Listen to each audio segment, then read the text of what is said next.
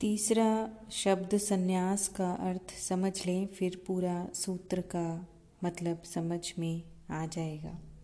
वेदांत में निहित विज्ञान का जो सुनिश्चित अर्थ जानते हैं और संन्यास व योगाभ्यास से अंतकरण को परिशुद्ध कर लेते हैं, वे ही अंततः उस ब्रह्म को उपलब्ध होते हैं, उसे पाने के अधिकारी होते हैं। संन्यास और योग यहाँ संन्यास और योग का जो अभिप्राय है, वह एक प्रक्रिया के निषेध और विधेय का है। संन्यास शब्द नेगेटिव है, उसका अर्थ है सम्यक त्याग, छोड़ना। योग शब्द विधायक है पॉजिटिव है, उसका अर्थ है अभ्यास, पाना। संन्यास का अर्थ है छोड़ना, गलत का, और योग का अर्थ है पाना, सही का। संन्यास का अर्थ है जो व्यर्थ है, उसे छोड़ो, और योग का अर्थ है जो सार्थक है, उसे खोजो। संन्यास और योग एक ही प्रक्रिया के दो हिस्से हैं।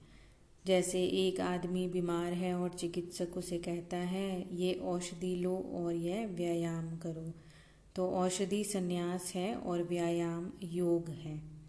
औषधि बीमारी को काटेगी, स्वास्थ्य नहीं दे सकती। औषधि निषेधात्मक है। बीमारी को काटेगी, बीमारी को हटाएगी। व्यायाम विधायक है, स्वास्थ्य को जन्माएगा। और ये दोनों एक ही प्रक्रिया के हिस्से हैं। शायद अकेला व्यायाम कारगर ना हो। अगर बीमारी बैठी हो तो ये भी तो हो सकता है कि व्यायाम बीमारी का व्यायाम बन जाए और बीमारी और मज़बूत हो जाए। या व्यायाम शरीर को और क्षीण कर दे और बीमारी की शक्ति बढ़ जाए। अकेली औषधि भी काफ़ी ना होगी क्योंकि औषधि केवल बीमारी को काट देगी, लेकिन विधायक स्वास्थ्य को नहीं जन्माएगी। विधायक स्वास्थ्य तो जीवंत श्रम से ही पैदा होगा। स्वास्थ्य तो स्वयं पैदा करना पड़ेगा। औषधि केवल उस चीज़ को हटा देगी जिससे स्वास्थ्य के पैदा करने में बाधा पड़ रही थी। औषधि जैसा है संन्यास और व्यायाम जैसा है योग। जो गलत है, उसे छोड़ो और जो सही है, उसे करने में लग जाओ और तभी अंतःकरण शुद्ध हो जाएगा। आमतौर से योग में लगे हुए लोग सोचते हैं, योग पर्याप्त है, संन्यास की कोई ज़रूरत नहीं। और ऐसी ही दुर्घटना तब दोबारा भी घटती है कि सन्यासी हो गए लोग सोचते हैं, संन्यास काफ़ी है, योग की क्या ज़रूरत रही? छोड़ दिया सब जो गलत था, संसार छोड़ दिया, सब त्याग कर दिया, अब और क्या पाने को रहा? जैसे त्याग ही पर्याप्त है। त्याग तो केवल उस जगह को खाली करना है जहाँ जहाँ पर गलत बैठा था। उस सिंहासन से हमने गलत को हटा दिया, लेकिन अभी सही को निमंत्रण भी देना पड़ेगा। अभी उस राजा को भी बुलाना पड़ेगा, आमंत्रण भेजना पड़ेगा जो उसका मालिक है और उस सिंहासन पर होना चाहिए। योग के बिना ये नहीं हो पाएगा। बहुत बार हम, हमारे इस मुल्क में भी, इस मुल्क के बाहर भी ये दुर्घटना घटी है। जिन जिन धर्मों ने संन्यास पर ज़ोर दिया, उन उन धर्मों में योग धीरे धीरे खो गया।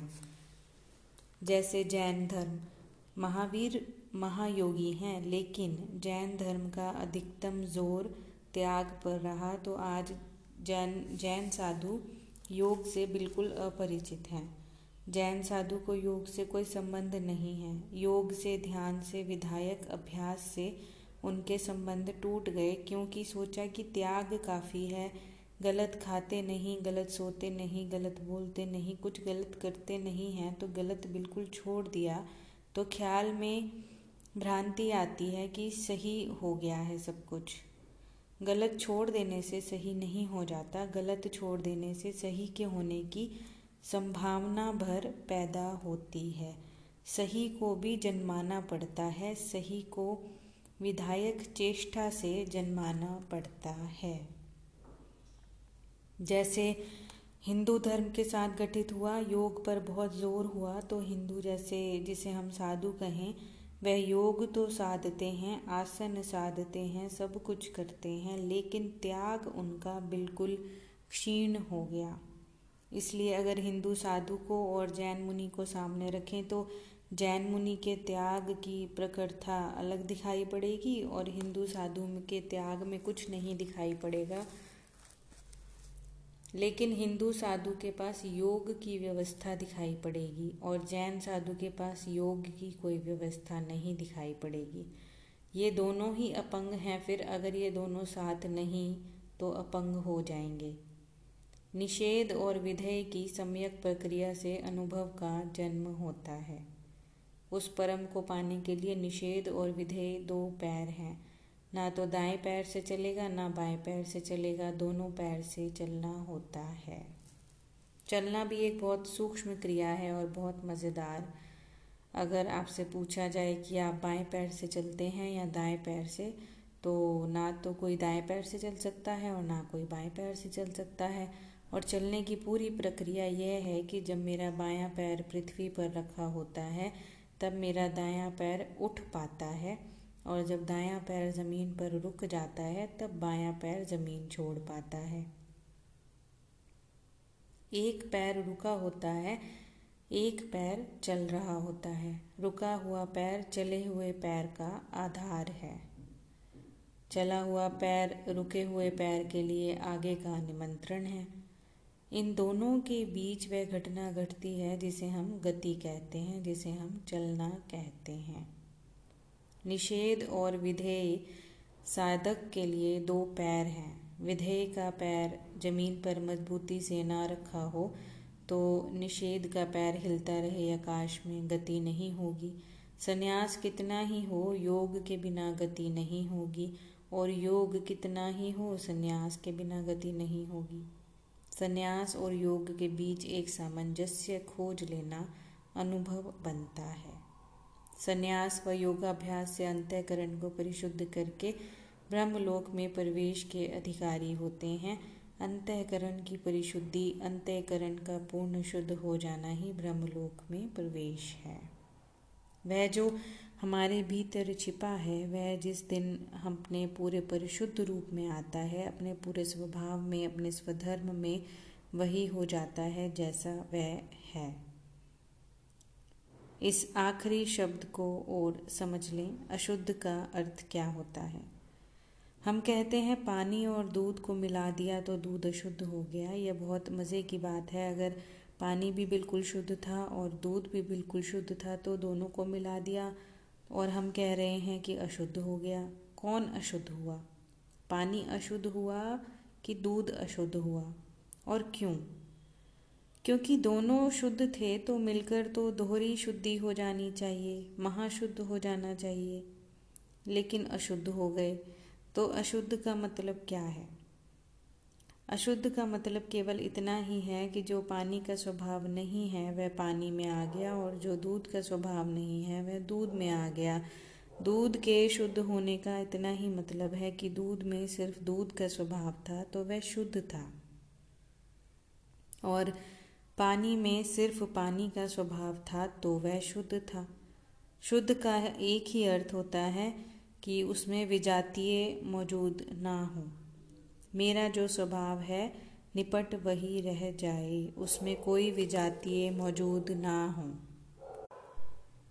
तो अंतःकरण के शुद्ध होने का क्या अर्थ है? अंतःकरण के शुद्ध होने का यह अर्थ नहीं है कि एक आदमी चोरी नहीं करता तो अंतःकरण शुद्ध हो गया। कि एक आदमी बेमान, बेईमान नहीं है तो अंतःकरण शुद्ध हो गया। अंतःकरण का शुद्ध होने का अर्थ है, एक आदमी के भीतर अब उसकी स्वयं की अंतरात्मा के अतिरिक्त और कोई चीज़ प्रवेश नहीं करती। उसके भीतर वह अकेला ही रह गया। अब कोई उसके भीतर जाता ही नहीं।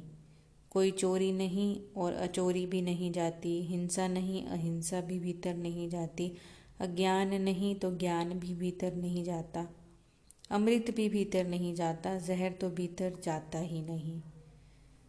मैं भीतर वही रह गया जो मैं हूँ। उससे अन्य था मेरे भीतर कुछ ना रहा तो मैं शुद्ध हो गया। यह जो शुद्धता है, वही ब्रह्म ज्ञान बन जाती है। इस शुद्धता के लिए अब और कुछ करने की ज़रूरत नहीं रह जाती। स्वभाव को उपलब्ध कर लेना ही धर्म है। वैसा हो जाना जैसे कि होना मेरी आंतरिक नियति है, वह धर्म है।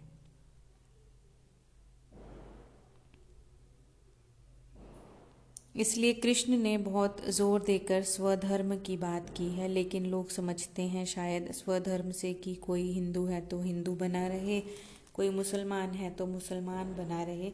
इन धर्मों से स्वधर्म का कोई लेना देना नहीं है। स्वधर्म का मतलब ही इतना है कि जो भीतर है, जो स्वयं का धर्म है, जो स्व का धर्म है, जो स्वभाव है, मेरा उससे मैं विचलित ना हूँ, उसी में ठहर जाऊँ।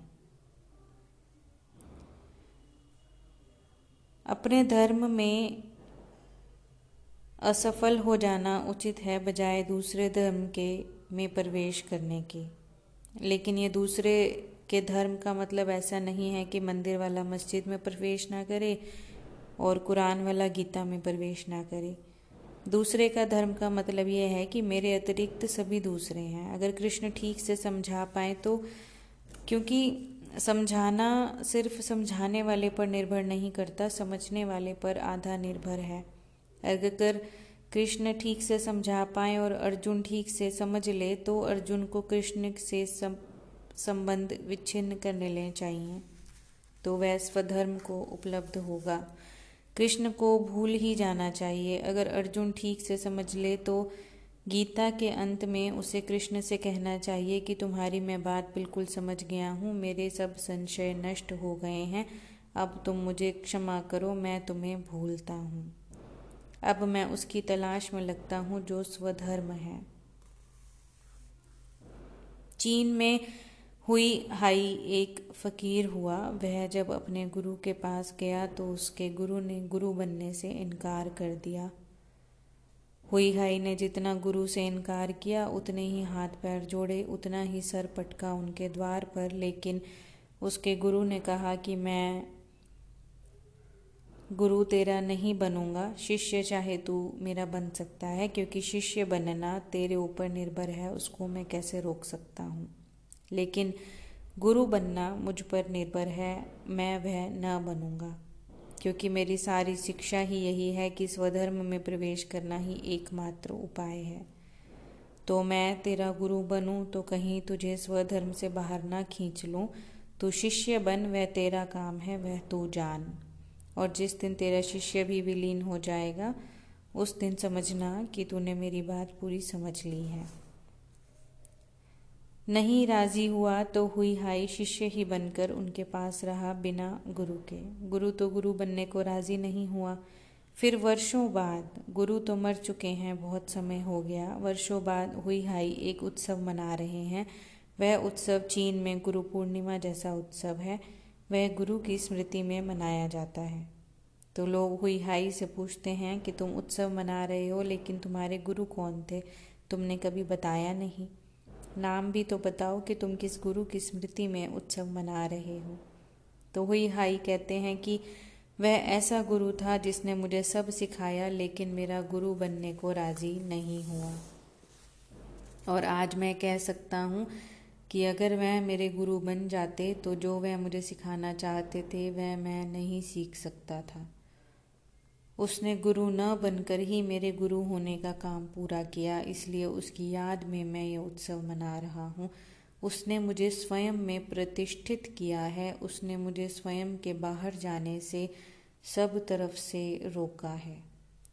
और एक आकर्षण तो मुझमें भारी था कि अगर वह मुझे स्वीकार कर लेते तो मैं उनके चरणों में पूरी तरह लग जाता और मेरी सारी धारा बहिर्मुखी हो जाती। उसने उस धागे को भी तोड़ दिया। पत्नी से मैं छूट गया था, पिता से मैं छूट गया था, भाइयों से मैं छूट गया था, मित्रों से, संसार से छूट गया था और एक मेरे लिए बहिर्गमन का मार्ग बचा हुआ था, वह था गुरु। उसने उससे भी मुझे छुड़ा दिया। वे मेरे गुरु ही थे, क्योंकि उन्होंने मुझे, मुझमें ही स्थापित कर दिया। परिशुद्ध होने का अर्थ है, स्वयं की शुद्धता में ज़रा भी पर मौजूद न रह जाए। वहाँ स्व ही शेष रहे, स्व ही शेष रहे, एक ही स्वर रह जाए, मेरा ही। तो ब्रह्म ज्ञान को उपलब्ध होता है। अब इस पूरे सूत्र को एक बार पढ़ते हैं। अंततः वे योगी ही परम तत्व को प्राप्त करने के अधिकारी होते हैं, जो वेदांत में निहित विज्ञान का सुनिश्चित अर्थ जान पाते हैं। संन्यास और योगाभ्यास से अंतःकरण को परिशुद्ध कर लेते हैं और निरंतर ब्रह्म में जाने का प्रयत्न करते हैं।